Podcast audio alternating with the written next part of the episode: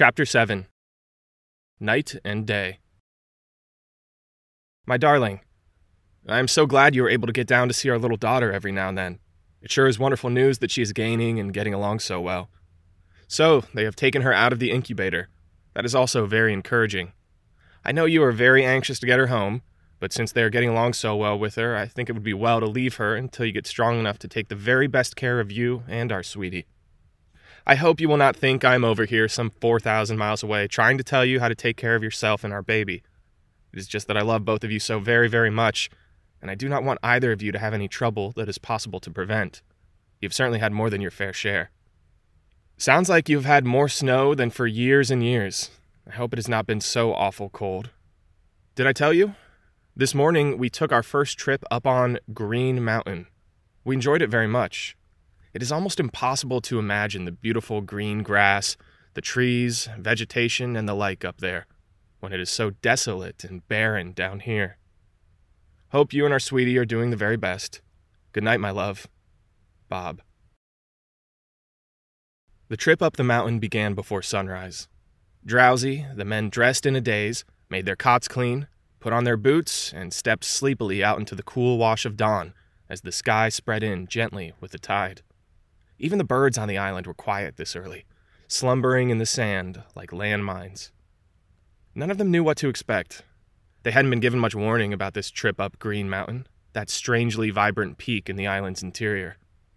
The night before, Archie had been playing bridge in the tent with Bill, Kurt, and Buckley when the colonel had leaned in through the tent flaps telling them to get some sleep.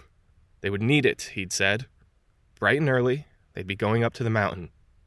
No mission, no details, just that. Now, in the pre dawn chill, they got in two trucks and drove inland, past the tent settlements of the Americans, past the outdoor movie theater and the new baseball diamond, and then kept on driving way beyond Georgetown, where the British families lived with their golf course spread out behind them, until there was, quite suddenly, nothing a massive desert of ash, barely even roads, the part of the island they hadn't seen yet. It was the morning of January 28th, 1945. They'd been on the island nearly a month, long enough to have learned not to ask why they were doing anything. They were just along for the ride. So many things made little sense to them. Their mission, first and foremost, but also each step along the way. The planting of the first tomato seed one week earlier had been especially strange. That morning, the CO of the whole island, the English governor and his wife, the Englishman in charge of the British cable office, and a few others among the top brass had all come out to the propagation beds for a photo, the professor saddling up beside them as well to get in the shot. To the hydroponics team, it had to be one of the most ridiculous pictures ever made. Here were these dignified leaders, wearing their fanciest military regalia, posing with serious expressions on their faces, all while standing in front of a tomato seed. Not a captured city or a sunken U boat, but a tiny seed planted in some wet volcanic rock. Had they lost their minds? Or, to use the term the fellows on Ascension had coined for island induced madness, had they gone rock happy? Because that was just the first phase of the planting, the easiest part. The hydroponics team had planned to start by planting the seeds in the propagation beds, where the seeds would hopefully sprout and grow roots, then they would transfer the seedlings into plant beds, where the seedlings would bud, developing stems and foliage, right up to the point where they would be about to flower. Lastly, they would move the plants into larger growing beds where they would ripen into edible vegetables. But that was all weeks and weeks away. And if the island's leaders had known just how unlikely this project's success was, the guys figured they probably would have thought twice about that hasty photo. The hydroponics team hadn't even carved out all the propagation beds yet, let alone the plant beds and growing beds. And now that the seeds were planted in the first row of beds, they were up against a ticking clock. If they didn't construct the rest of the beds in time, those seeds would amount to nothing. They felt like chain gang members building a railroad while the train was already on the tracks. After those fancy leaders had taken their photo and walked off, the guys had worked all day long, hacking at the charred earth with shovels and spades and pickaxes. Then they'd had to reinforce the beds with an asphalt mixture to make sure the fluids wouldn't leach into the ashen ground. We have a right busy day and worked after supper and are going to work a few more hours tonight, RG had written Agnes. But still, they were so far behind. And now, this morning, for reasons unclear, they'd been woken before dawn to take a trip up to the top of a mountain, while so much work remained down below. The truck groaned on toward Green Mountain, rattling over loose rocks and divots. As they drove, the sun began tinging the skyline, so the mountain itself began to blush into view ahead of them. Blue green and hazy, its sloped contours appeared mirage like through the windshield of the truck. This sensation was only heightened by the fact that the mountain seemed to stay put the longer they drove, as if they would never reach it. Driving across the wasteland, they felt as if they might as well have been spinning their wheels, and the reality set in that the mountain was far larger than they'd ever realized. It really is up there, too, RG later wrote to Agnes. Some 2,800 feet rise in a relatively short distance. He never missed a day writing to her, but the last letter he'd gotten in return from his wife, in which she had told him about Agnes Gray being taken out of her incubator, had been postmarked well over a week ago. He knew the weather could hold up the mail, especially with the blizzards passing through North Carolina and Virginia, his mother and sisters had also written about possible coal shortages and how temperatures dipped below zero degrees all last week. Still, their letters had made it to the island. Only Agnes's had failed to arrive. It was hard not to worry again. Upon reaching the base of the mountain, the truck slowed. RG sat up and looked out the windshield. Nobody felt reassured by the roads carved into the slope. It was not a welcoming climb, with a slow acceleration, the trucks began the long, winding ascent, their windshields simmering in the sunrise. The road was as rugged as any I've ever seen, RG wrote. We had to back up on any number of curbs. There were no guardrails, no easy turns.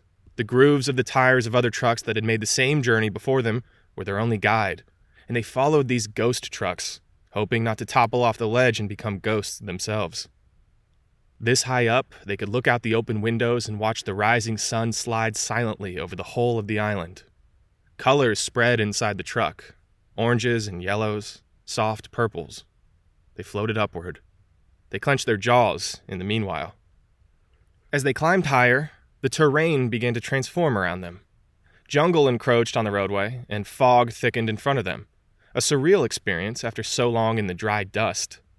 Overhanging passageways of leafy trees made tunnels through which the trucks eased forward, the leaves swiping at the sides and roofs of the trucks like barbecue mops dousing a hog. At steeper spots, they could look out the windows and see groves of thin trees leaning against the slope. They had never seen trees grow like that before. Whenever the groves opened up again, RG saw the bare sky, the blurred ocean, and the rounded and triangular domes of rock and dust down at sea level.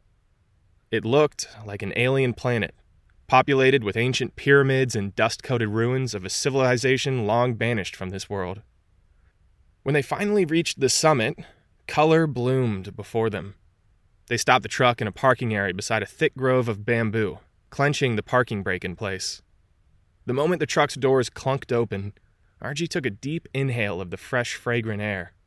What he and the others saw spread out before them was a scene so strange they felt almost dizzy at the sight of it. Up on the top of Green Mountain, he wrote Agnes, we found buildings, houses, barns, etc., gardens, fences, and all were very typical of an English countryside as we have seen in movies. It was a world in technicolor, everything bright and delicious and to be savored. The homes wore thatched roofs like festive hats, and the barns were red and quaint, bordered by white picket fences and bountiful gardens, all set up against a misty panorama of jungle like a painted backdrop in one of the stage musicals Agnes had taken him to in their early days of dating. RG walked around, disoriented, amazed. It was, he wrote Agnes, impossible to imagine. The impossible green of the grass, the impossible dampness wetting his pant legs, the impossibly soft whir of insects, as if he and the rest of the guys were encased within a vibrant planetarium on the surface of the moon.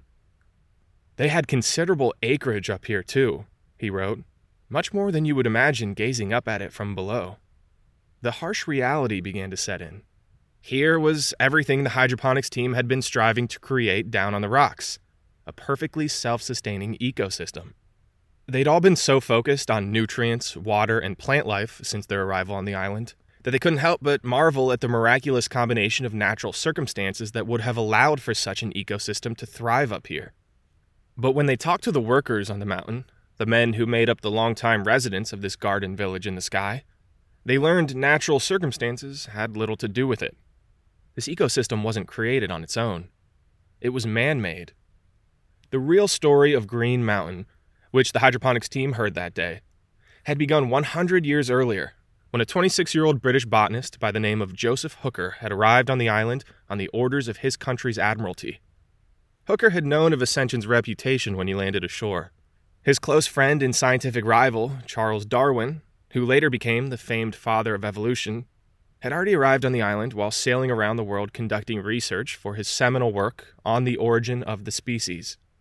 Darwin later said the island was not smiling with beauty, but staring with naked hideousness. Yet Hooker was undaunted. He thought there might be a way to put the island to some use, so he'd agreed to take on the foolhardy task of bringing some semblance of life to one of the most barren landscapes on planet Earth. For years, Hooker explored the island, researching every divot and dune, every jagged swirl of polished igneous, every mysterious opening in the rocks where shy or malicious creatures dwelled, every pocket of sand where sea turtles deposited their wet, glossy eggs. Hooker came to know the entire island so well that he concluded there was one place, and only one place, that might be able to sustain flora on a large scale the cloudy mountain peak in the distance. The fog hanging in the air over the mountain, Hooker determined, just might be enough to provide sustenance for plant life. He would have to ship in trees, then haul them up the mountain and plant them on the highest peak. If the trees were able to capture enough falling rainwater in their foliage, that might then sustain the soil, and the soil would in turn sustain the trees, a perpetual cycle of life, the ebb and flow of the natural world. Over the coming years, he continued the slow work of lugging tree after tree up the mountain, planting each one in precise arrangement to the others and meticulously irrigating and arranging more plants between the trees so their presence would draw in additional rainwater, hopefully forming an eventual reservoir high up in the clouds. Now, a full century later, Hooker's dream had flourished more vividly than even he could have possibly imagined. After hearing that story, RG walked around in a kind of trance. He felt the tree leaves with his fingertips, felt his boots sinking in the grass, smelled the dense pollen in the air as insects swarmed and birds fluttered in the canopy. If he and the rest of the hydroponics team had been unsure why they had taken this trip up to Green Mountain, at least now they knew this wasn't just a sightseeing excursion. But then, what was it? A research opportunity? A form of motivation to show them what was possible? Because if so, it was hard not to feel the exact opposite overwhelmed, demoralized, and even a little depressed. In the next day or so, they were planning to transplant the first round of tomato seedlings out of the propagation beds, the first step of the vegetative process, and then into the plant beds, the second step. It was by far the most precarious stage of their work on the island thus far, and they'd all been working constantly and losing sleep to preserve those frail, delicate seedlings. Meanwhile, this whole time there'd been century old trees and a fully self sustaining ecosystem thriving atop the mountain so dense and expansive that they got tired just walking through it all. It made their own mission seem even more ludicrous, comical, even. Why couldn't they just move their seedlings up here? Why did the higher ups demand they labor down on the rocks? If the goal was to grow enough vegetables for the island, the easy answer had been floating up in the clouds all along. When he later wrote to Agnes about the mountaintop, RG didn't dwell on these concerns. Instead, he mentioned the species of animals that scurried all around, rabbits, donkeys, cats, hedgehogs. Bees pollinated flowers, while tropical birds perched in the higher branches, casually observing the curvature of the horizon as they pruned their feathers with glossy beaks. They also had some sheep, which were quite nondescript, R.G. wrote. They had a lot of hogs and some very well bred ones at that. They brought these from South Africa, I learned from the gentleman tending to them. Much to R.G.'s astonishment, they even had some cattle up here, he spotted them by a fence and at first thought he must have truly gone rock happy himself. But there they were, grazing in the pasture. Stopping to appreciate the animals, he felt like a musician who'd stumbled upon a piano in the middle of the jungle. The only thing missing were the Herefords, he qualified, but they did have some Holsteins. And because old habits die hard, RG couldn't help but take note of the animals' physical attributes. Some were right good, he said, others not so good. I do not know where they got the livestock, but they appeared to have been here a long time. Whole generations of cattle, he realized, had likely been bred and had lived and died up here, floating above the world, not knowing they'd been up in heaven all along. Somewhere in that time, as RG floated with the others through the mist, he heard it was time to go. Back to the trucks, back down the winding mountain roads, back to the ash. They sat squeezed together in the trucks like hypnotized men through the jolts and rattles down the mountain. The cool mist burned away in the sunshine, and the smell of moss and new growth was replaced by the familiar dry, stony air. The truck clawed its way around the curves, going slower. The road eventually leveled off at the base of the mountain, and they were back on the barren wasteland. When they glanced back behind them, Green Mountain had once again faded into a fantasy up in the clouds. That night, after coming down from Green Mountain, RG left a trail of footprints in the dry ash as he made his way to the post office, footprints erased by the wind a moment later. He ducked his head as he stepped into the crowded shack that served as the island's only connection to the outside world. Inside the post office, guys stood around in uniform, all the same, all different, their heads nearly touching the ceiling. By the time RG had made his way to the front, the shack had refilled itself and a new batch of guys stood behind him guys who all perked up instinctively when the postman told RG he had a cable from the Red Cross. RG took the thin piece of paper without a word. He avoided eye contact with the others as he squeezed his way out and emerged into the slanted glare of late evening sunshine. Red Cross cables always held the potential for horror. Written on index cards, they relayed their messages in a precise and clerical tone. The message always abbreviated, just the bare facts, stripped of backstory or context, tapped out in a staccato shorthand by one of the volunteers back at the Bureau. When RG opened the cable, the first words he saw made his body go cold Agnes Gray. It was only when his eyes flicked over to absorb the rest of the message that he was able to breathe again. My darling, I had a report from the Red Cross that Agnes Gray was taken home from the hospital the 26th. So you have our little daughter home. I know you're all very glad to have her where you can look after her. I know she must be the sweetest little bundle ever. How much did she weigh? I hope she gets along the very best and is having the very best care ever. I'm sure she will. Needless to say, I am very anxious to know all about her. If she cries, how much, what and how often you feed her, and all the many other things I would like to know about her, and the most wonderful mother, too. I love you both so very, very much. I hope it will be possible for you to get some pictures of our darling and her mother real soon. All my love, Bob. The days on the island were hot and brutal, but there was something different about the island at night. It wasn't just the cooling of the air or the relief of darkness. Night was a time when the ethereal qualities of the island revealed themselves. When darkness fell, the chaos of the war seemed to slumber. The tents and equipment, sandbags and communication cables, airplanes and trucks became nothing more than stage props. Delicate was not quite the right word, but there was a softness that lingered, the moonlight gently illuminating the beaches, crabs quietly skittish, leaving their dotted imprints along the sand. The ocean whispered rather than raged. And during these calm and quiet hours, strange creatures emerged from the water.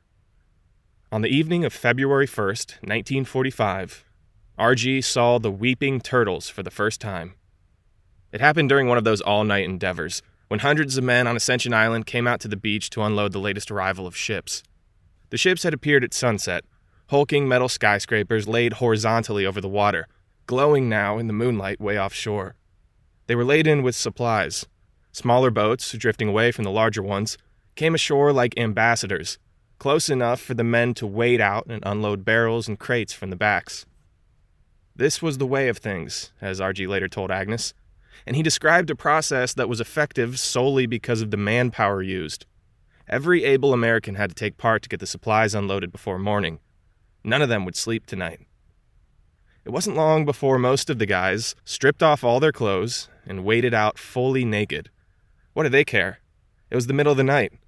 As RG watched from the beach, the men looked like sea creatures, slick and glistening silhouettes rising from the ocean their muscles taut as they heaved supplies onto the sand. RG's job was to take those barrels and roll them up the beach or carry the crates that bobbed ashore. He'd already slid off his boots and socks and now moved barefoot, his pant legs rolled up, feeling the cold foam of the tide chill his ankles. Then he saw the turtles weeping in the moonlight. He'd heard about them before, of course. Everyone had. The turtles who cried in the moonlight while the island slept. It sounded like something out of a fairy tale, but there they were, right down the beach, like dinosaurs or like beasts from the Bible. With their armored bodies, the turtles could have been strangely shaped boulders were it not for the slow movements of their flippers, their long necks bending, eyes angled up to the swirls of the Milky Way.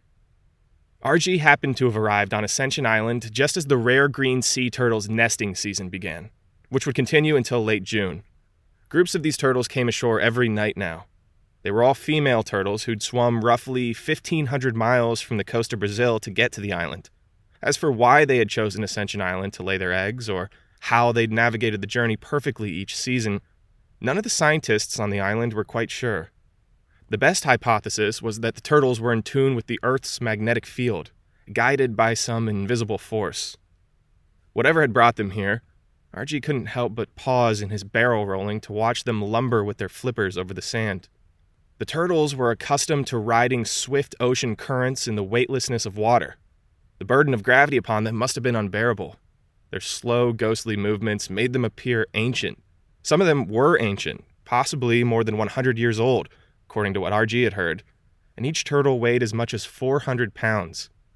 One by one, they would emerge from the water to nest, which they did about six times during the nesting season, laying as many as 150 eggs or more a night each, up to 1,000 eggs in total. Now RG watched the ritual for himself. The turtles began by digging in the sand with their flippers, pausing every now and then to regain their strength. Once each turtle had carved out a large enough cavity in the sand, she turned to drop her eggs, mucus coated, into the cool depths she had molded for them. And as she laid her eggs, she wept. It was a natural occurrence. The tears flowing from the turtle's eyes were the result of glands excreting salt buildup from her body. Sea turtles don't have efficient kidneys like mammals. They need to weep to expel toxins. For them, weeping is an act of survival. If they do not cry, they die. Ocean water splashed on RG's face as a strong wave came in, his bare chest soaking now. He grabbed another crate that crashed ashore, glancing off at the turtles as he carried it up the beach. The turtles didn't seem to notice him or the other guys at all. They stood unmoving on the dunes, gazing off at something unseen, teardrops pouring down their leathery faces. The work in the hydroponic site continued at a steady, if slow, pace. That week, the guys successfully transplanted about 3,000 tomato seedlings out of the propagation beds and into the newly carved out plant beds, which were the second step in the vegetative cycle. The ebb and flow system they'd constructed to provide sustenance to the plants was working as designed, the nutrient solution flowing smoothly from one terrace of plant beds to another then draining into the sump and being pumped back up the hill. No leaks, no malfunctions, no errors in the recipe of chemicals. For now, at least. As some of the guys started to hack away at the ground to build the growing beds, which would be the third and final step in the vegetative cycle, others began diversifying their crops by planting seeds for cucumbers and lettuce in the now empty propagation beds. Unlike traditional fields, beds of volcanic gravel need not lie fallow, but even with all the juggling of tasks, they were still months away from having anything to show for their efforts. So they were all confused when they awoke one morning that week to find the colonel was gone. He'd apparently hopped on a plane the night before and was already back in Washington, D.C., where he was giving a report to the higher ups. A report on what? The guys wanted to know. They'd only just gotten started a month ago, and so far they didn't have a lot to show for it. The bones of their operation were in place, but the flesh, the fruit of a tomato, the cool snap of a cucumber, the crunch of lettuce, was still entirely theoretical. And even if they had somehow managed to pull ripe tomatoes out of the sky by the bushel, what difference would it make to anyone in D.C.? The guys joked that the colonel must have gone to meet the leader of the Air Force himself, General H. H. Arnold, the man who had once toured the ashen fields of the island, with his entourage who called him the Chief, to give a first hand report. No doubt General Arnold had been waking up every morning and jumping out of bed, anxious for the latest updates on their tomatoes. The aerial bombing campaign against the Germans was important, sure, but it couldn't possibly measure up against the transfer of tomato seedlings into growing beds. And now that lettuce and cucumbers were being added into the mix, surely the general was on high alert. Perhaps even Adolf Hitler himself lay awake at night, terrified by the thought of America's future arsenal of vegetables. They joked about it, but the truth was they were worried about their gardens. The temperature kept rising, pushing near past 100 degrees Fahrenheit that afternoon. The sun bore down upon them. They weren't reliant on rain or other weather conditions like traditional farmers, but that didn't mean they were altogether immune from its effects. And if the days kept getting hotter, they would have a problem on their hands. My darling, I should be getting a letter soon that was written after our little darling was brought home. I'm so anxious to know about her now that you have her. I hope she is getting along the very best, and I'm sure she is. We do not expect much rest for quite some time here on the rock. We've had to work at night recently, but do not anticipate much more. I hope, I hope. Most of the time when we work at night, it is unloading the boats. We worked 24 hours a day then. In the news today, they said another cold wave was really gripping the States, so it looks like you're having some more awful cold weather. I hear where they have closed schools in many cities because of the very acute coal shortages. All amusements and places of entertainment are also closed in a number of places. I sure hope you're able to get plenty of coal and the furnace is heating fine. I miss you so very, very much. All my love, Bob. While the days were often unbearably hot, nights could be surprisingly cool on the island. After dinner later that week, RG took a walk along the path away from the tents as the tide eased in. He'd already stopped by the post office right after getting off work. Still no letters from Agnes. He assumed she was just busy now that the baby was home. She would write soon enough. Or else the cold weather and harsh snowfall had held things up. For now, he breathed in the salty breeze that wafted up from the shore. It almost seemed unfair that the air should be this calm and refreshing, as if the island wanted to make amends for the sunburn that was now radiating up his neck. RG was on his way to the island's radio shop. He wanted to make a pit stop there before the guy who ran the place closed it up for the night. He was trying to get his old radio working again. It was one of those cheap, portable radios in a white frame, measuring 10 inches long, 7 inches wide, and 7 inches high. RG had made sure to note the measurements in case that was relevant for parts. He'd brought the radio with him from home and somehow hadn't managed to ding it up too bad on the journey getting here. It was Agnes, as a matter of fact, who had insisted he bring it along with him so he felt bad having to tell her, all these weeks later, that he still hadn't been able to get it functioning. Whenever he and the guys wanted to hear the latest broadcast, they'd all been forced to cram together in the tent with Professor Blodgett to listen to the old man's personal radio, a prospect that had become less and less appealing. Having a radio of their own in the tent would go a long way to enliven their evenings. The radio shop on the island was a small building, a shack, really, occupied by a gentleman whom RG had gotten to know casually over the last couple of weeks. Every few days, he would stop in to see if a new shipment of electron tubes had arrived, the last part he needed to get his radio working. Of course, the one part he needed was also the one part that was almost impossible to find. Ducking his head as he stepped inside the cramped quarters of the radio shack, RG was hoping tonight might be the night, but one look at the shopkeeper's face told him no such luck. Maybe tomorrow, the shopkeeper said. RG nodded and thanked him, then turned and walked back out into the cool evening air. Outside, the birds had fallen silent, resting before the chaos of the day to come, and knowing they were right, RG slowly made his way back to his tent. By morning, the colonel had returned from his mysterious trip to Washington, D.C. He'd appeared at breakfast as if nothing had happened, as if he'd never left, eating canned food and drinking coffee as he did every morning. The guys wanted to know what he'd been up to, but they knew not to ask. Besides, there were other, more pressing problems. When they made their way to the hydroponics site, the colonel walked alongside Professor Blodgett as they toured the terraced gardens. Barely sunrise, and already they were unbuttoning their shirts and rolling up their sleeves. The temperature was projected to rise well over 100 degrees Fahrenheit today. In the plant beds, the initial withering symptoms had already shown. The vibrant green of their tomato plants had begun fading into a dull, wilted, yellowish green burning gradually in some invisible flame before their eyes. They hadn't anticipated such oppressive heat, and there was no magical solution to stop it. It wasn't a matter of increasing or adapting the nutrient solution, for that would only drown the plants. The sunlight and the harsh winter air were just too much for them to withstand. They needed to cool the plants off, and quickly, too. So, the genius young farm boys had come up with an innovative, unprecedented, and thoroughly modern solution shade. That was it. That was about all they had to explain to the colonel. No fancy misting machines or feats of air cooling engineering, nothing even close. They didn't have the time nor the resources for that. All they could do was make a shaded covering and hope that would forestall further damage, and then reassess afterwards. The colonel nodded, and so they got to work. First, they had to build scaffolding around the hydroponic site so they would have something to which they could attach the shaded covering. So they began by digging holes every few meters along the growing beds, like fence post holes. Once one hole had been dug, a guy would come up behind to pound a post deep in the ash, while the first guy went ahead to dig another hole, and the second guy followed to pound in another post. All of them bent over, backs burning. It was like building a picket fence in a sauna at record speed. They went all around, wobbling like ducks, and on and on it went while the sun rose higher, the heat intensifying. Once the poles were up, they nailed wooden beams sideways into vertical poles to create a border around the growing beds from all sides. They built it like the frame of a house. One beam was laid horizontally at ground level, then another a few feet higher, and one a few more feet above that, until the horizontal beams rose 12 feet high. The guys started by nailing beams in on their knees, ended it by nailing beams in while balancing on the tops of ladders.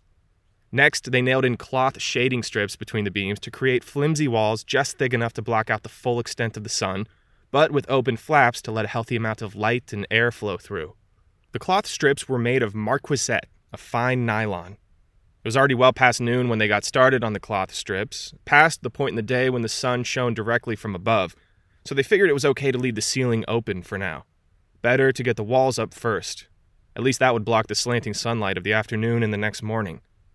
But they all knew that put them up against a ticking clock. Because if they didn't get the ceiling up before noon tomorrow to block out the sun at its most intense, they might as well have been building a cauldron in which their plants would boil. They had no idea if their crops could survive another day of direct sunlight. All their work might just burn away. On off nights, when they needed to clear their heads, the guys went to the movies Usually, these were the nights when they were all so exhausted that the prospect of doing just about anything else writing letters, playing bridge, doing laundry seemed impossible. So instead, they dragged themselves to get a glimpse of normalcy glowing in the night sky. The theater's screen was outside on a raised wooden platform. The setup wasn't very formal. Guys would sit on flimsy wooden benches or lay back on the sloped rocks, some rolling up their sleeves or taking off their shirts in the cool air, others lighting cigarettes their smoke clouds swirling in the light of the projector, which was situated in the middle of the audience, squeezed between the rows. The guys in the back were seated higher up so they could see over it, while the guys closest to the stage sat lower so as not to block the beam of flickering, smoky light. After spending all day building the shaded covering around the sides of the hydroponics site, RG and the rest of the guys knew they wouldn't be getting much sleep tonight. They had to be up before dawn to get the ceiling over the hydroponic station up in time, but they didn't feel like being cooped up in their tent, especially since RG still hadn't gotten the part to get the radio working. And so, to take their minds off the work on the hydroponic site, they'd come here. Outside at the movie theater that night, the air was fresh with the ocean breeze. But it also carried with it the earthen stench of unshowered men and stale tobacco slowly burning, a hundred cigarette tips glowing like fireflies amidst the audience. The crashing of the waves behind them made for a soft blanket of sound, comforting now in its familiarity. More cigarettes were stubbed out, and fresh ones were slid out of soft packs, hung from cracked lips, and ignited with standard U.S. military Zippo lighters all around RG, followed by the snap of lighter lids being closed in quick succession as the newsreel footage came on first before the main show. Newsreel clips were the only chance the guys got to actually see some of the outside world. The war news continues to look good on all fronts, RG later wrote to Agnes, after seeing a report that night on the advancing progress in Europe. The faster it goes and the quicker it is over, the better, he said. Back home, meanwhile, President Roosevelt had just been sworn in for a fourth term a few weeks earlier, and tonight's newsreel began with the title card President Roosevelt Inaugurated. At the White House in Washington, crowds gather for the inauguration of Franklin D. Roosevelt as the President of the United States, the newsreel narrator declared in a radio voice bravado. Invitations admit 7,000 guests to the White House grounds. The flickering footage showed a small crowd shuffling through the snow outside the White House, while reporters dashed around them with bulky flashbulb cameras. Among the guests are wounded servicemen from nearby military hospitals. RG saw one wounded young guy being pushed in a wheelchair. Another hobbled with a cane and grinned nervously as he saw the cameras on him. Behind him was a poor guy with only one leg, who somehow maneuvered so skillfully with his crutches through the snow and ice that it looked like he'd been using them his whole life, even though he'd surely still had both of his legs just a few weeks earlier. For the first time, an inauguration is held not at the Capitol building, but here in the president's own backyard. Now, in a grim year of war, the shortest and simplest inaugural on record begins. It was a brief event by design, according to the newsreel footage. There was no parade, no party, just a quick speech about America's test of courage, delivered by Roosevelt to a crowd of military and political leaders and their families, along with the young men who'd been torn to pieces on their behalf. Seeing those wounded soldiers, RG couldn't help but think of his old high school students. They awoke in darkness the next morning, but then it wasn't even morning yet. It was still nighttime, the fringes of the witching hour. They couldn't even get breakfast. The chow hall hadn't opened. But as they walked through the village of American tents toward the PX, they could hear the soft clanging of pans and a muddled clamor of voices rising from within the chow hall's depths. The early morning kitchen staff was doing the prep work on that day's breakfast. Those half nocturnal guys who lived in the kitchen like a submarine crew and slept while the sun burned hottest. When RG and the guys walked by, doors opened from the side of the building, and men wearing white hats, white short sleeved shirts, and white pants stepped out into the starlight. The kitchen men ignited cigarettes and inhaled the tobacco smoke quickly. They looked like divers gulping air after coming up from deep underwater. Just as quickly, the cigarettes were summarily extinguished, and the men dove back into the depths of the cafeteria, the light blooming and then dying as the door swung open and shut. Someone must have pulled some strings for the hydroponics team, because a gift was waiting for them outside the PX this early a huge bundle of wire. They carried it back with them to the hydroponics site, and by the light of the moon and the stars, they set up ladders and began stretching the wire beam to beam across the scaffolding they'd built the day before. Perched 12 feet above the ground on ladders, the guys called out to one another as they tossed the wire from one side of the beam to the other. They tried not to fall while grabbing for the wire as it flailed toward them in the pre dawn chill. It was so dark they could hardly see five feet in front of them. Some got whipped in the face, others fell off the ladders and landed like bags of potatoes. Despite a few lucky catches, most of the time they missed it, and the guys would have to spool it back up and try again. By the time the sun was cresting the ocean, they'd finally gotten the wire stretched over the top of the growing beds. Then came the job of sewing 38 inch canvas cloth strips of marquisette to the wire, creating long strips of shade over the plant beds. For whatever reason, this morning just so happened to be the windiest it'd been in weeks. The shade is 15 feet wide, RG later wrote Agnes, and it is quite a lot to handle that and so with some wind. We were all perched 12 feet up in the air, as we have to sew it into the wires up high above. He didn't even know if she were receiving his letters anymore, let alone reading them. But that morning, as he was sewing strips of fabric flaps together while balancing on top of a ladder in the wind, he thought about her a lot.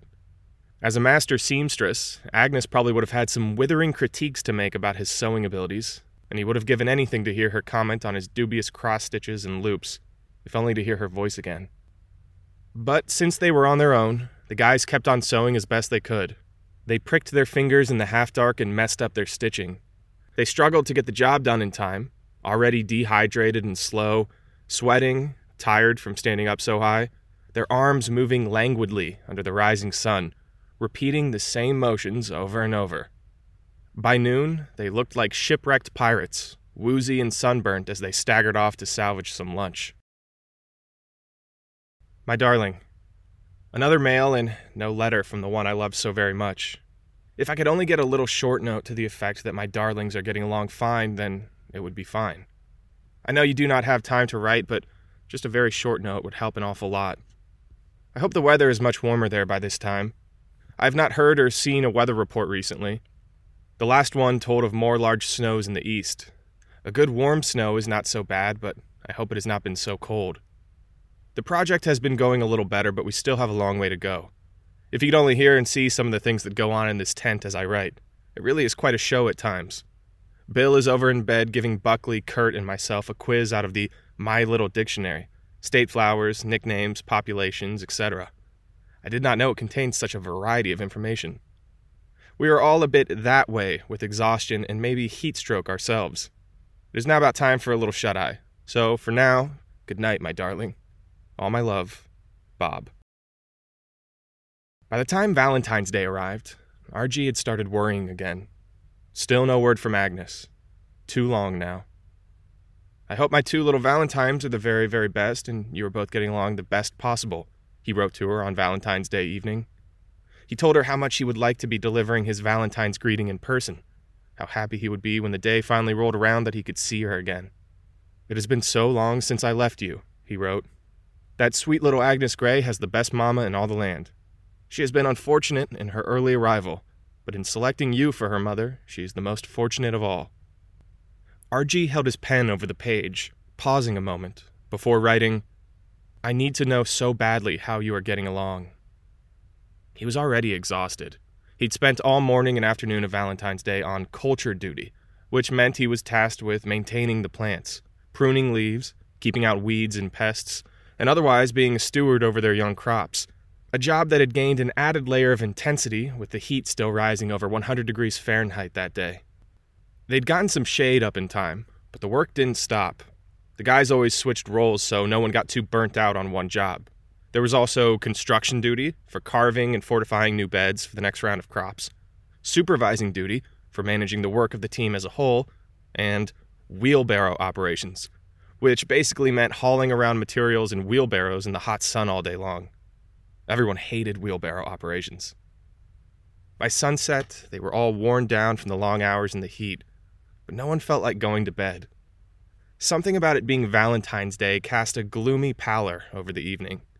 They all wanted to be back home with their wives and girlfriends, not stuck on this island, certainly not in this sweaty and smelly assemblage inside a tent without even a radio of their own to listen to. They couldn't change their circumstances, but they could at least get out of their tent and get some fresh air. Buckley and Kurt suggested they head out to the rocks to go fishing, and neither RG nor Bill could think of a reason not to. They left the tent and wandered off toward the cliffside with borrowed reels and rods, the stars pooling overhead. When they reached the beach, they spotted another group of mother turtles off near the shore. RG had never seen so many up close. Just a few meters away, he could recognize the swirled calligraphy of their shells in the moonlight and the unique spots of black skin on their faces and flippers, patterned like rough continents on a plaster globe. The turtles seemed to glow in the dark, green as seaweed, unearthly and surreal. They were brushing their flippers over the sand as the guys approached, laying their eggs in the darkness. It was a most interesting sight to see the turtles dig the holes and lay their eggs, RG later wrote. They dig one large hole about three feet deep, and then a small one in the large one about 18 inches deeper, and lay their eggs in the little hole and cover them up with sand. They may lay from 100 to several hundred, so they say. In a few months, those eggs would hatch, and hundreds of baby green sea turtles would climb over the dunes of sand toward the water. But RG knew those hatchlings would face a cruel world. Birds, donkeys, rats, sharp toothed fish, and other predators awaited them. The odds were grim. Out of every 1,000 baby sea turtles born on this beach, only one would likely survive into adulthood. For all the effort of the weeping mother turtle he now watched digging her flippers into the sand, she would be lucky if just one of her offspring lived long enough to return to this island one day to continue the cycle. Giving the mothers their privacy, the guys kept walking toward the cliffs. Foamy waves lapped over the sand, and the sky sparkled above their heads as they carried their rods and moved up the jumble of sloped rocks. RG wasn't much of a fisherman, but as he slid off his boots and socks, sat down with the others, looking out over the dark ocean on the cliff's edge, steadied his rod, and cast his line out into the blackness of the water below, he found it relaxed him. He felt the spray of the ocean mist on his bare toes, and the stars were remarkably luminescent. In that moment, he let himself be present. And when he felt a tug on his line later on, he reacted instinctively. He pulled up hard, and for those few wondrous seconds of exertion and focus, he wasn't worried about Agnes and the baby. His thoughts were only on what was before him. He reeled and kept reeling, and out of the water emerged a dripping rock cod, bright orange like a wedge of sunlight, which flipped and dangled in the ocean mist, its scales glowing in the dark. The following morning, in a letter to Agnes, RG wrote the closest thing to a poem he would ever write. It really was beautiful out there, with the moonlight on the sea. And as always, I wish you could have been there, enjoying it with me. Then came the hot days, the cruel days, when every new sunrise brought another enemy upon them. First, it was a swarm of thrips, an insect shaped like okra that is so small each could have been a mote of sand. But this sand sucked the juices from their plants and scraped the leaves, leaving them twisted, discolored, and scarred. Black splotches like coffee stains, brown smudges as though touched by flame. When the guys spotted them crocheting their patterns of destruction upon the seedlings, they swatted at them, and a cloud like dust from an old quilt whooshed up into the air, dissipating in the heat before landing somewhere else, nearly invisible once descended. Then came leaf rollers, a munching menace of a caterpillar followed by tomato hornworms, creepy green creatures that glowed in the dark as they devoured leaves at an astonishing pace. Lastly, and most deviously, were the mice, or what they had thought were mice before the far more sinister culprit revealed itself. But in the first few days, mice seemed the only answer, for they had found plant after plant had been devoured at the base, chewed down as if by gnawing teeth. The guys set up mouse traps with hunks of cheese all over the hydroponics site, expecting to find them all snapped by dawn, with dozens of limp mice clenched in their maws. But no. When they entered the site that morning, all the traps were empty, the cheese gone. They scratched their heads over this. It made sense that one or two especially nimble mice could have snagged the cheese and lived to tell about it, but for all the traps to be empty? They tested the traps to see if they were working properly, they were. Then reset them with fresh cheese. Perhaps it had just been a fluke? But the next morning, the same. The cheese gone, the traps undisturbed. Meanwhile, the plants were still being eaten, a nice salad paired with the cheese the guys had offered up. If these really were mice, they had to be just about the most skillful and devious mice in the world. It took until the end of the week, after days and nights during which the guys had conducted the only form of reconnaissance they would ever do during the war, before they discovered the true culprit was a foe far sneakier than mice giant mole crickets. One of the guys had found one nibbling at the plants early one morning by chance, a gluttonous holdout who luckily gave away his entire battalion. These mole crickets were ghastly creatures, the size of small rats, large enough to fill a man's palm, with big black bulbous heads pincers, and long slithering antennae. They'd been emerging at night and perching themselves on the cheese and devouring it beneath them without even setting off the trap, before bouncing on to feast on the plants. The guys sprayed the gardens with cricket killing pesticides, and they didn't feel one bit bad about all the giant cricket carcasses layering the floor of the hydroponics station, saying, Good riddance, as they swept them up. The bags of dead crickets were so stuffed it was like carrying sacks of flour. But even with the invading insects defeated, the problem became keeping new swarms out. Exhausted as they were from sewing the canopy to block out the sun, as cramped and sore as their fingers were, now they had to build a new protective barrier to keep out the pests. We formed ourselves a sewing circle, sewing 800 feet of mosquito netting, RG wrote. We are all perched 12 feet up in the air as we have to sew it into the wires up high above. The mosquito netting was the final barrier, a true shield all around. Once they had tied the netting on all sides of the wooden beamed compound, over the cloth strips of shade and above as well, weaving it into the wiring on the ceiling, even covering the flaps for air, the netting breathable enough to let the breeze through. The place truly became a functioning greenhouse. The only remaining enemy was their own foolishness. Later that week, just when they were certain everything was under control, when the shade was secure, the mosquito netting taut, and the pests kept at bay. All the plants began yellowing, fading, the leaves turning brittle like old newspaper. It happened so quickly, the guys could literally watch as the plants curled and died before their very eyes, like sped up movie footage. This was clearly no outside enemy. From the first terrorist to the last, all the plants were suffering the same fate.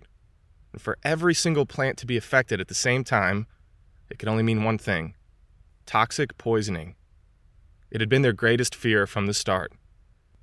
They must have somehow made a mistake in the nutrient solution.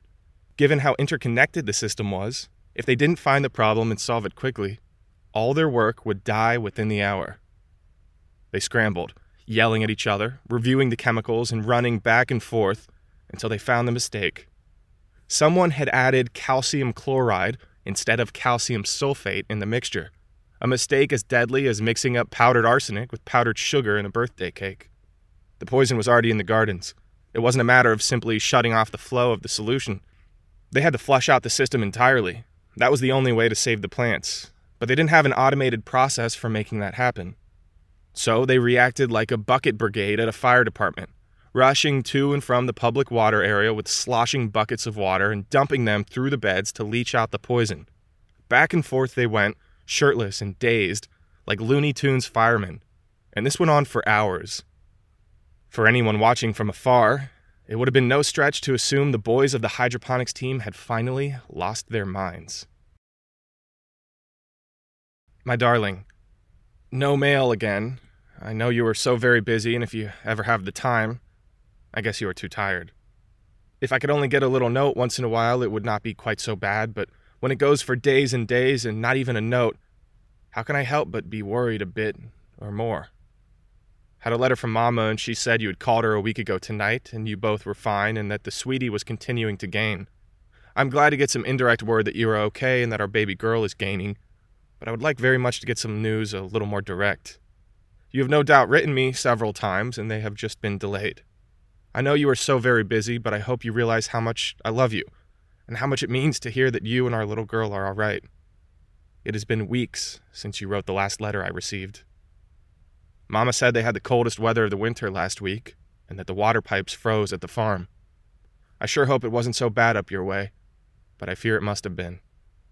All my love, Bob. Another cool night on the island. RG wore long sleeves as he left the tent. The other guys were off at the movie theater, trying to take their minds off the chaos of the day that had just ensued. For now, it looked as though the plants would survive, with their buckets of water, they'd successfully leached the chemicals out of the beds and had set up a new batch of nutrient solution. Some of the plants had died, of course, but most were recovering. It was still far too close a call for any of them to rest easy. Better to go to the movies and try not to think about it.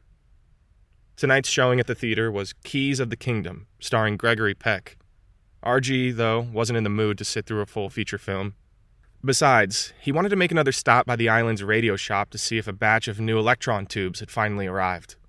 But when he stepped into the shop, it was quickly clear tonight would be like every other night. No new shipment, the shopkeeper telling him to check back in next week. RG left the shop and walked around the base. There was still a lot of night left, and he felt restless. But he didn't want to head to the movie theater, and there was no point in stopping by the post office. He'd already been before dinner, no letter from Agnes, once again. He walked around for a while, but eventually surrendered and just went back to his tent, where he fiddled some more with the little white radio as he waited for the other guys to come back from the movie. Old newspapers and magazines were scattered around the tent. Some were lying open on his tent mates' cots from where they'd been tossed casually as the guys were heading out. Whenever RG read through those magazines, it was impossible to know if things had changed in the days it had taken for them to arrive testaments of the world as it had been days or even weeks earlier. The same was true when it came to news of his family. RG knew a radio wouldn't solve that problem. Even if he had live broadcasts of the most up to date news from around the world, it still wouldn't expedite the delay in the news that truly mattered to him. It wouldn't do anything about Agnes's long silences, or his family's refusal to speak on her behalf. It wouldn't relieve him of the fear the dread inducing sensation like a ghost at his back, that something horrible might have happened. But at least it would give him something else to listen to beside his own thoughts. He slid on his tasseled moccasins, lying back on his cot, and reached over to the side table for his stationery box. Flipping it open, he looked at the photo of Agnes he'd pinned to the lid, what he saw whenever he wrote a letter. It was his favorite photo of her, the pride of my snapshot collection, he'd told her. In the photo, Agnes is wearing RG's flight jacket, the sleeves and shoulders looking massive on her tiny frame. She's standing on a hilltop in Watauga with the farm in the background, during the only time they'd gotten back there for a trip since he'd been drafted.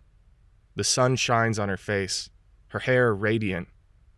Every time he looked at that photo, RG tried to make the scene come true again, to be there and not here. Later that night, he took out a piece of stationery paper picked up a pen and wrote My darling, I'm sorry I was rather impatient in my letter yesterday about not having heard from you in so long. I know you must be having an awful hard time, but I needed so very badly to hear from you. This thing of being so far away and out of touch with my babies is certainly no fun.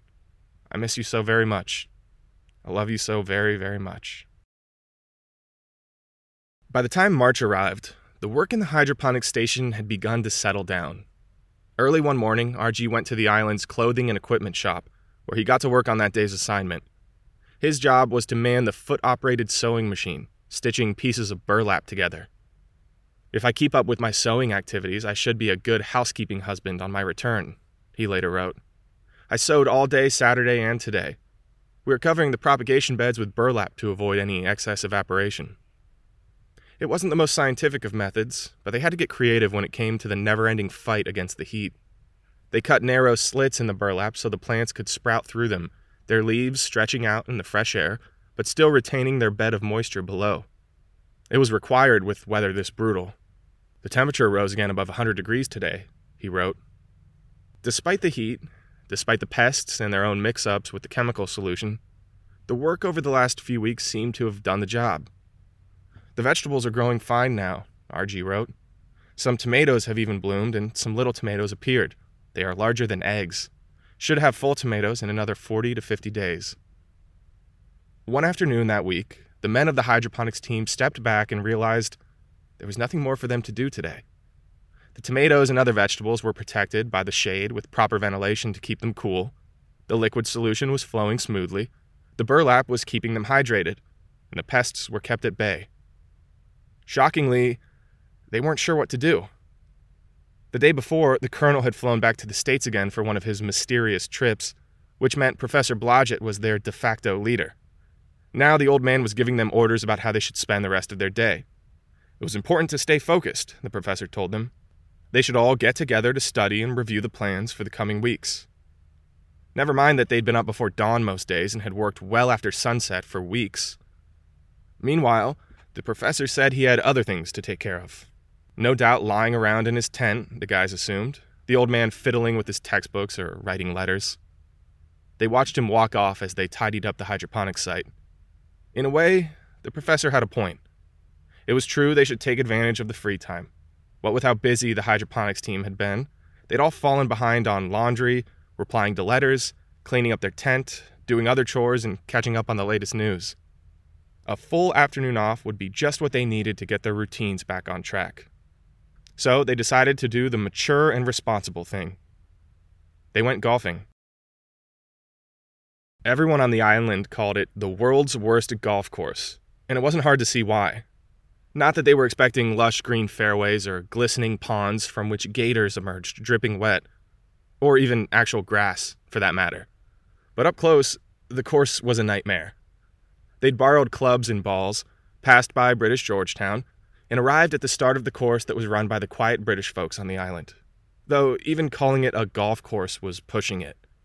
The first tee was set up on a raised gravel platform that looked out over a rolling terrain of sand, dirt, rocks, and sparse shrubs, the kind of plant life you'd find only in a desert. A typical golf course might feature hazards and sand bunkers placed in deliberate spots on each hole, but the course of Ascension Island was just one giant hazard altogether. RG lined up his shot, gripping a dented driver in his hands. Stretching before him was a fairway, if it could even be called a fairway, and far off in the distance was the green, which was, no surprise, not green at all. The guys on the island actually called them browns because they were made of crushed lava smoothed flat with diesel oil. Between the tee and the green was nothing but black volcanic pits of ash, small caves, rocks, and other ancient debris from the island's geological history. The same unforgiving terrain the dehydrated castaways on the island would have seen in their last horrible moments hundreds of years ago. And now here RG was, playing golf on it. He did a few practice swings, the club in his hands looking like it'd seen some horror stories in its day. Every bit of it was scratched, scuffed, and covered in war wounds. As a mountain boy who'd hardly played a round of golf in his life, he felt bad knowing he was only going to add to this poor club's misery. Focusing, RG lined up his shot once again, swung hard, and then felt the ball pelt off his club head with an unsatisfying Ping. He cupped a palm over his eyes in the sun and watched the ball go rolling low over the ground, bouncing along across the fairway, ramping over divots and dunes and rocks, before coming to a stop halfway down the fairway. All in all, not a bad shot. Once everyone else had teed off, they trekked forward. In the hazy tropical light, the strange rock formations scattered all over the fairway resembled abstract statues from a modern art museum, a surreal diorama set against a backdrop of blurry black mountains, blobs of frozen lava, dead cactus lying sideways like roadkill, holes with seemingly no bottom. Not to mention the countless piles of donkey manure. They ought to be careful where they walked because the stinky, mushy brown stuff was everywhere on the course.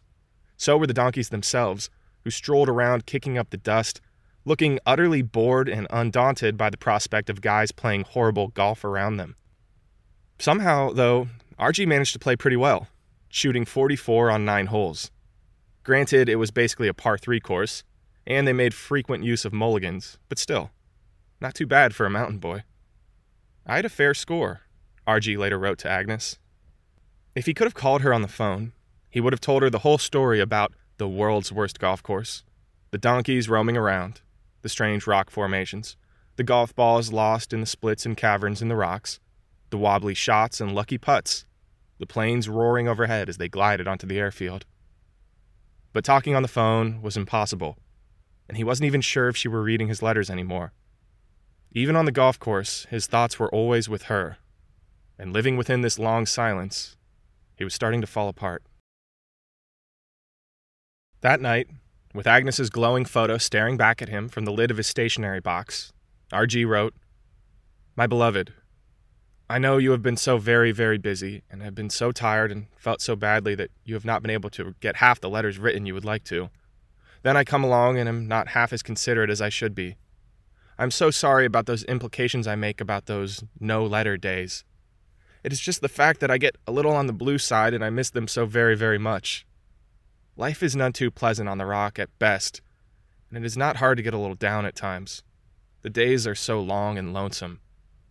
I guess you have noticed that I even feel better when no mail comes in than I do when we have a mail, and especially for some days, and I do not hear from you. I love you so very, very much and miss you so terribly. I hope you will kind of understand and see how I feel and not be too hard with your old man. Today was another one of those days with mail, but none for me. I know that a lot of the time the letters are delayed in the mail, and there's certainly nothing you can do about that. If and when the time comes when you have a little more time and feel like writing, I will certainly be very happy for many reasons. First and foremost of all those reasons, that you feel better. Take the very best care of you and our little girl. Good night, my darling. All my love. Bob. For as small as it was, there was no shortage of wonders to be found on the island. Some of the guys on Ascension Island talked about the rock as if it were a magical place. It was something RG had heard during his first few days on the island, something he'd kept on hearing ever since. Usually, it was the guys who'd been on the island the longest who spoke this way. Men whose stints on the rock were measured not in months, but in years. With their deep tans and sun bleached hair, they looked transformed, Guys who had been living in tents so long that the notion of a house had begun to seem entirely foreign to them. Individuals and groups whose natural rhythms had become entwined with the rhythms of the waves on the beach, the sloshing of the ocean foam. These were the guys who regarded the island with a kind of spiritual reverence. The island giveth, the island taketh. RG was told to just wait and see. Sooner or later, the island would reveal itself to him. Of course, most guys just ignored that kind of talk, calling it nothing but rock happy delusions, sun dazed nonsense. The island was like any other island, they said, a natural formation of rock that harbored no secrets nor intentions, no spiritual identity nor concern. Every phenomenon one could experience on Ascension Island the floating rain, the fantasy of Green Mountain in the distance, or the nocturnal rituals of the rare green sea turtles had a perfectly rational and natural explanation. To invest any faith in a hunk of dead rock in the middle of the ocean would have not only been idolatry, it would have been foolish. That was the way of things, as RG liked to say. But sometimes even the most practical of men could find themselves pausing, find themselves wondering. In late March of 1945, RG and the rest of the Americans on Ascension Island experienced such a moment. The night had begun with a stroke of personal good fortune.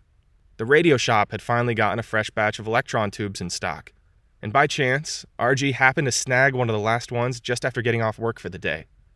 Back in the tent, all the guys circled around him as he opened the body of the radio, carefully snapping the electron tube in place. RG fiddled with some wires, checking to make sure everything was in order. Then he snapped the back of the radio in and set it upright. He turned the knob, adjusting the antenna, but then nothing. Dead silence. The only sound in the tent was their own breathing and the roil of surf coming far off the beach. RG reopened the back of the radio with a soft crack. He pressed the tube in tighter, repositioned some wires, and as he was giving the box one more run through, suddenly a soft fuzz of static began to emerge from the speaker, pressed as it was face down on the table. Everyone leaned back. Carefully, RG set the radio upright. The volume rose unsmothered. It was only static at first, and he waited a few more seconds before delicately adjusting the antenna. The guys waited in silence around him. With one last adjustment, RG turned the dial, and all at once a faint hum poured from the speaker, like water flowing through a suddenly unclogged pipe. Music. They heard violins, gentle as birds coasting in the sky, and piano notes like raindrops splattering upon a roof. Then a voice, warm and close, rising as if from a memory. Night and day, you are the one. And that's when RG froze. The other guys around him could have been cheering and slapping him on the back for finally getting the radio working. He wouldn't have felt it, wouldn't have even heard it.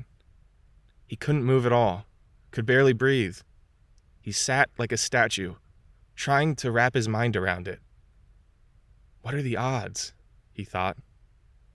Of all the songs in the world, of all the places he could have been, of all the broadcasts, and of all the times he could have gotten the radio working, how could it possibly be this song, their song, that first came through the speakers? The very same song he and Agnes had danced along to countless times in the living room of the brick house on the farm all those years ago. Only you, neath the moon, are under the stars. Now, as Frank Sinatra's voice filled the tent, it seemed to pour around RG like ocean water and lift him up in a biblical tide, lift him right through the tent ceiling and high above the American base camp, above the beach and the airfield, above the radio tower, and higher even than Green Mountain with its coiled foliage and damp silence, its misty fields, its glossy birds and sleeping cattle, and then gently placed RG back down in the mountains of his birth, back in the brick house on the farm, on a warm summer night all those years ago, when the windows were open, the smell of the fields lathering the air as moonlight glowed through the curtains. It's no matter, darling, where you are. The feel of Agnes's cheek pressed against his chest, her hand in his hand. I think of you day and night, night and day. And RG would have gladly stayed there in his mind, holding Agnes in his arms again, swaying to the music in a place untouched by war with a love unburdened by distance, had someone not started screaming outside their tent. RG shut off the radio. Then they all froze, waiting for what came next. Silence now, as all the guys leaned over the edges of their cots. No one inside the tent said a word. They just waited. Now the screaming began again. Louder this time, urgent, yelling, voices rising. From the beach, they realized. And below the screaming, they could hear the rustle of men running, the scrape of boots on rocks. Murmurs now from the tents around them. Lanterns shut off, the whisper of bodies rushing through tent flaps. The island hadn't been attacked by U boats in more than a year, but it was possible. RG, Buckley, Kurt, and Bill all looked at each other. Then, without a word, they rushed out into the night air. The time was exactly 10:12 p.m. RG knew that because he'd glanced at his watch as he ran out with all the others, and he would make sure to remember that detail, to make a note in his mind, because he wanted to have all the facts of this evening correct. He wanted to make sure he didn't miss anything, to explain in the fullest extent that what he'd seen that night, glowing over the ocean, was real. that he'd seen it with his own eyes.